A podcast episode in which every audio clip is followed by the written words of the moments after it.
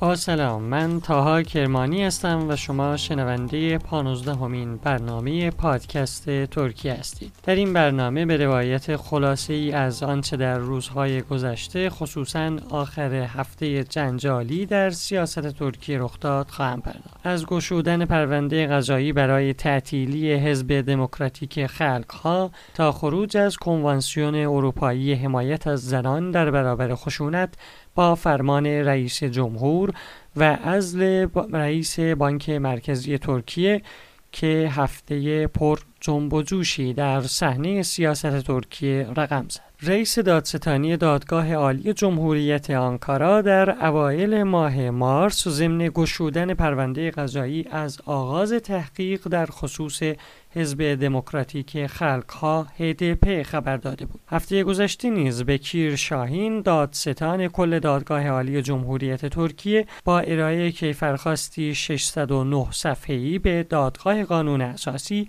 خواستار انحلال حزب دموکراتیک خلقها شد. در کیفرخواست دادستانی کل کشور با اشاره به این که انحلال و تعطیلی دائمی حزب دموکراتیک خلقها یک الزام حقوقی هست تعطیلی همیشگی و محرومیت از کمک های دولتی هم مطالبه شده در کیفرخواست ارائه شده برای 687 نفر از اعضای حزب ممنوعیت فعالیت سیاسی به مدت 5 سال خواسته شد. علاوه بر سرایدین دمیرتاش رهبر زندانی حزب اسامی شناخته شده دیگری همچون سری سوریا اندر Sabahat Tuncel, Pervin Buldan, Leyla Zana و فیگن یکسکدال شنولو نیز دیده می شدن. در جزئیاتی که از کیفرخواست منتشر شده بر استفاده حزب دموکراتیک خلقها از شعارهایی به نفع گروه تجزیه طلب و تروریستی پکاکا و سرکرده آن عبدالله اجلان در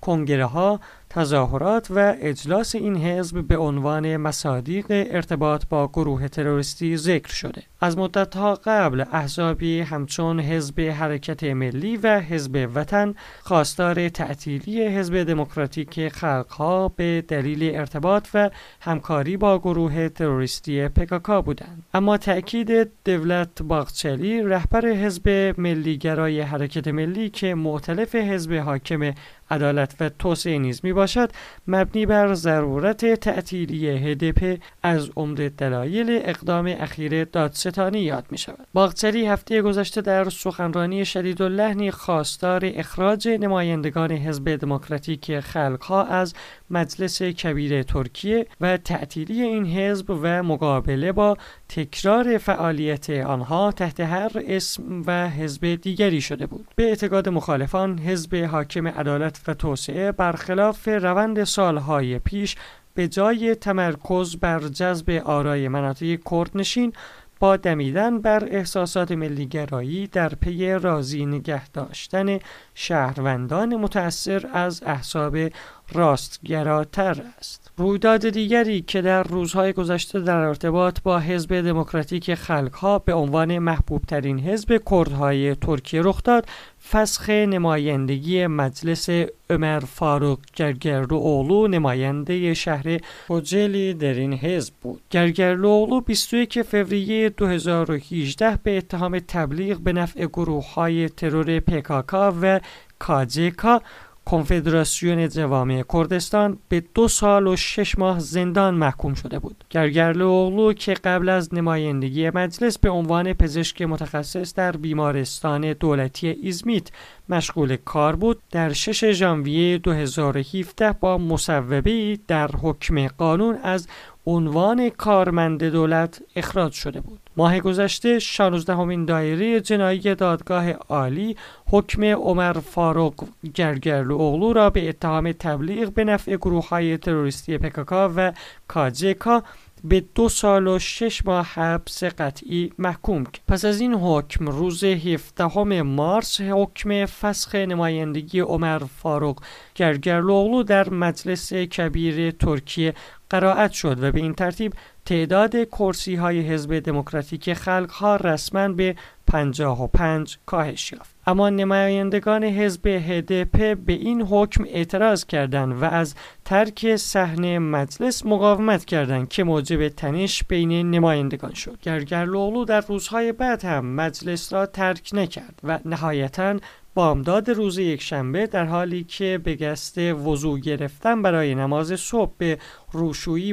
مراجعه کرده بود دستگیر شد. اعضای حزب دموکراتیک خلقها مدعی حضور صدها پلیس برای دستگیری وی شدند. گرگرلوغلو پس از چند دقیقه و بعد از انجام بازجویی آزاد شد. اما این رویداد موجب اعتراض بسیاری از شخصیت های سیاسی مخالف ترکیه شد. بسیاری از کشورهای اروپای غربی و آمریکا نیز به صدور کیفرخواست تعطیلی حزب دموکراتیک خلقها واکنش نشان دادند و اعمال محدودیت آنکارا بر علیه چند صدایی را محکوم کردند. آخر هفته ای که گذشت شاهد چنان سرعت و ترافیکی در رویدادهای سیاسی بعضا دور از انتظار بودیم که شاید تا هفته ها سیاست داخلی و خارجی ترکیه را متاثر کند. یکی دیگر از رخدادهایی که جنبه بین المللی گسترده هم داشت خروج ترکیه از کنوانسیون اروپایی حمایت از زنان در برابر خشونت با دستور ریاست جمهوری بود.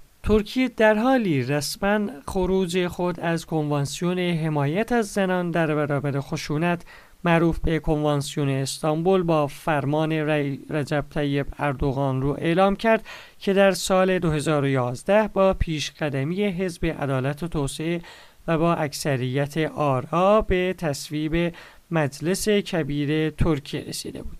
مخالفان این اقدام تصمیم رئیس جمهور برای خروج از کنوانسیونی که به تصویب مجلس رسیده بود رو به دو دلیل غیر قانونی می‌دونن.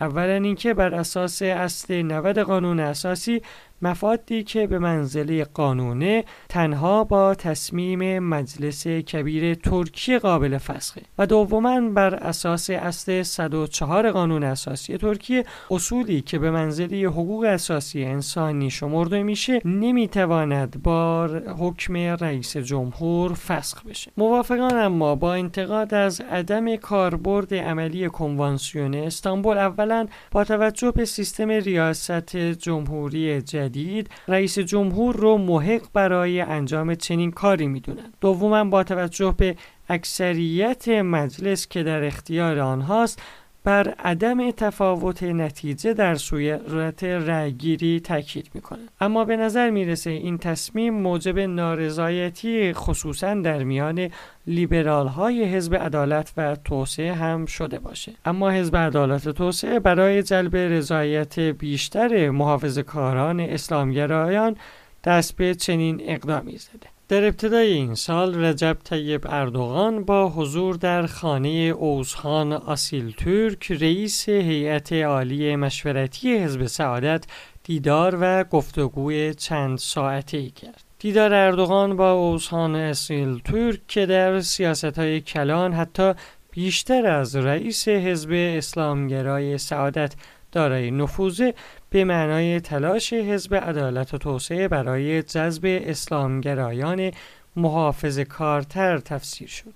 اوزهان آسیل ترک پس از این دیدار در شبکه تلویزیونی قدس تیوی که به وابستگی به جمهوری اسلامی ایران نیز شهرت داره از فسخ قطعی کنوانسیون استانبول خبر داد.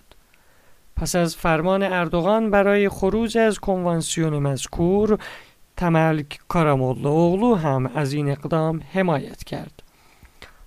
رهبر حزب رفاه جدید ترکیه هم که روابط نزدیکی با تهران داره با انتقاد از کنوانسیون استانبول از تصمیم خروج از این کنوانسیون حمایت کرد. این سیاستمداران معتقدند کنوانسیون حمایت از زنان در برابر خشونت کارایی لازم برای جامعه ترکیه رو نداره و در تضاد با ارزش های نهاد خانواده و جامعه ترکیه است. از طرفی عدم بهبود در کنترل خشونت علیه زنان در طول این سالها رو نشانه عدم کاربرد لازم طرح می‌دونند. در مقابل فعالان حقوق زنان و حقوق بشر عدم اجرا و نبود اراده لازم برای اجرای کامل کنوانسیون استانبول رو علت اصلی عدم موفقیت در کاهش آمار خشونت علیه زنان می‌دونند. کنوانسیون شورای اروپا برای جلوگیری از خشونت علیه زنان و خشونت خانگی و مبارزه با آن موسوم به کنوانسیون استانبول در سال 2011 توسط وزرای امور خارجه 47 کشور اروپایی در استانبول تصویب شد و ترکیه در اوج قدرت حزب عدالت و توسعه اولین کشوری بود که به این پیمان پیوست. اگرچه با توجه به فضای دو قطبی موجود در ترکیه و خصوصا تفاسیر غیرواقعی و قرض ورزانه رسانه های فارسی زبان تلاش میشه مسئله رو تقابل لایکیزم و اسلامگرایان تقلیل داده بشه اما واقعیت اینه که کنوانسیون استانبول در اروپا نیز مخالفانی در کشورهای غیر مسلمان داره. برای مثال کشورهایی مانند انگلستان، بلغارستان، چک و اوکراین هم کنوانسیون استانبول رو نپذیرفتند و عمدتا سیاست های یکسانسازی و مداخل جویانه اروپا در امور داخلی رو علت مخالفت خود اعلام کرد. اما خروج ترکیه از کنوانسیون استانبول آن هم با فرمان ریاست جمهوری موجی از انتقادات از آمریکا و اتحادیه اروپا تا گروه ها و انجمنهای حامی حقوق زنان در غرب به راه انداخت. همچنین جو بایدن که از زمان انتخاب هنوز با رجب طیب اردوغان تماس نگرفته خروج ترکیه از کنوانسیون استانبول با فرمان ریاست جمهوری رو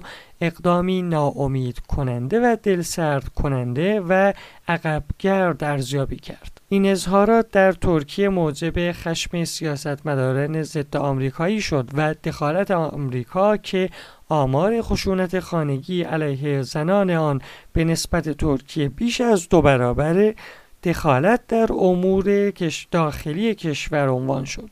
شنبه ای که گذشت اتفاق مهم دیگری در زمینی اقتصادی رخ داد و رئیس بانک مرکزی ترکیه ناجی آقبال برکنار شد. آقبال که تنها چهار ماه پیش منصوب شده بود با فرمان ریاست جمهوری از شد و به جای او نماینده سابق مجلس از حزب عدالت و توسعه شهاب کاوجولو منصوب شد این چهارمین تغییر در ریاست بانک مرکزی در 20 ماه گذشته بود و از این جهت یک رکورد جدید در تاریخ جمهوریت ترکیه ثبت شد برخی از اسامی نزدیک به حزب حاکم افزایش درصد سود بانکی رو دلیل ازل ناجی آقبال عنوان کردند. این موضوع اگرچه در تعطیلی آخر هفته و بنا به روایتی عمدن انجام پذیرفت اما مانع سقوط 15 درصدی ارزش لیر در مقابل دلار نشد. مخالفان حزب عدالت و توسعه با انتقاد از بیبرنامگی دولت از آینده اقتصادی و سیاسی کشور